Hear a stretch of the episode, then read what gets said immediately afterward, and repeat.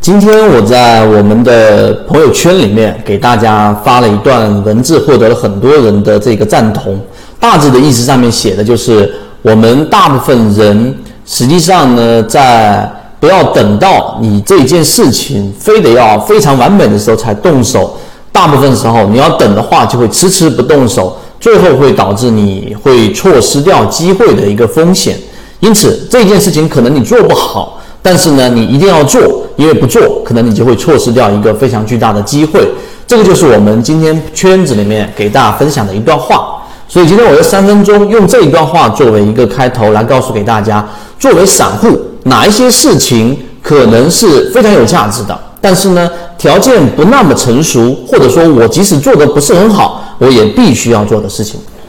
首先，我们说作为一个散户，有什么东西是非常有价值的呢？我认为学习和进化是绝对最有价值的事情，因为一个人如果进入到股票市场里面，他一开始啊运气非常好，进入的时间可能是二零零七年，对吧？或者说是二零一八年年底，然后一进市场，市场就出现了一波上涨，你挣钱了，这很幸运。但是呢，我们认为你只要是不通过建立自己交易模型的方式和建立自己一个可以持续稳定盈利的交易系统的这种事情去做这件事情的话，那么最后你一定会凭实力把所有你赚的钱成倍的亏回去。这是第一个，一定是学习跟进化。第二个，上一节课我们给大家去讲了，就是我们要给大家再出了一个新的缠论择期缠论的第二季。啊，包括我们给大家已经打造了一个非常，我认为非常有价值的一个荣誉 VIP 的第二大核心圈子。现在圈子里面陆陆续续，基本上听课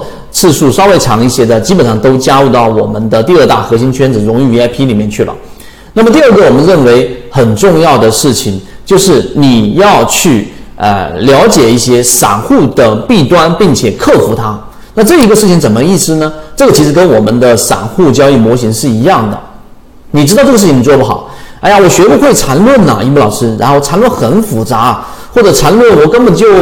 不懂怎么样去用。但是呢，我们的泽西缠论第一季的所有反馈，大家可以找管理员老师或者在我们的专栏里面去看一下评论。所有人学到的第一反馈，用我们进化岛里面其中一位船员的，呃，他发的评论里面提到的就是，他以前的交易基本上都是亏损非常厉害，最大的时候可能亏损到百分之六十多。啊，然后呢，到了进化岛和我们的荣誉 VIP 里面去不断学习，在进化例行进化课里面一段时间之后，现在已经跑赢了市场百分之七十二的一个啊成绩，非常不错。所以呢，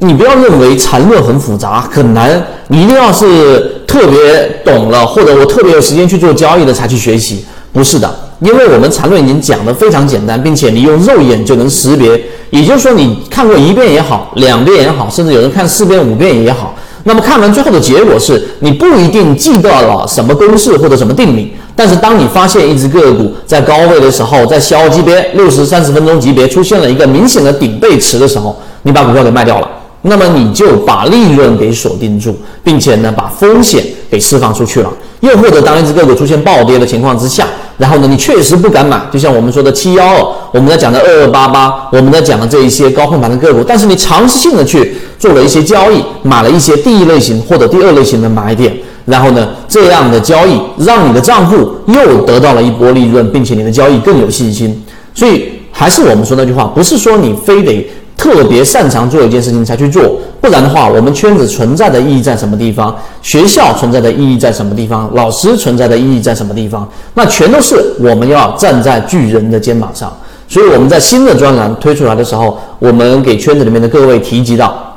第二季一定第三个就是我们说啊，刚才我们说散户什么事情不擅长做，但一定要去做的事情，就是要把握时机。现在呃已经到了一季报的公布完毕的时间窗口，这是第一个。第二个，这是我们圈子里面非常高密度的分享方法，并且把方法运用于实战，一边实战一边学习方法的最好时机。这也是建立自己交易模式的最好环境之下，我们打造了这个荣誉 VIP，并且呢和第二季的这些缠论、缠与散。来去用一季报的个股，然后用一季报的散户常规的一些行为，一边分析一边跟踪的方式，来给大家巩固我们第一季的缠论基础的这些肉眼识别的这些能力。所以我认为第二季的残余散这一个专栏非常值得所有我们圈子里面的法力也好，普通的船员也好去了解和学习和进化，并且它是最具有实战意义的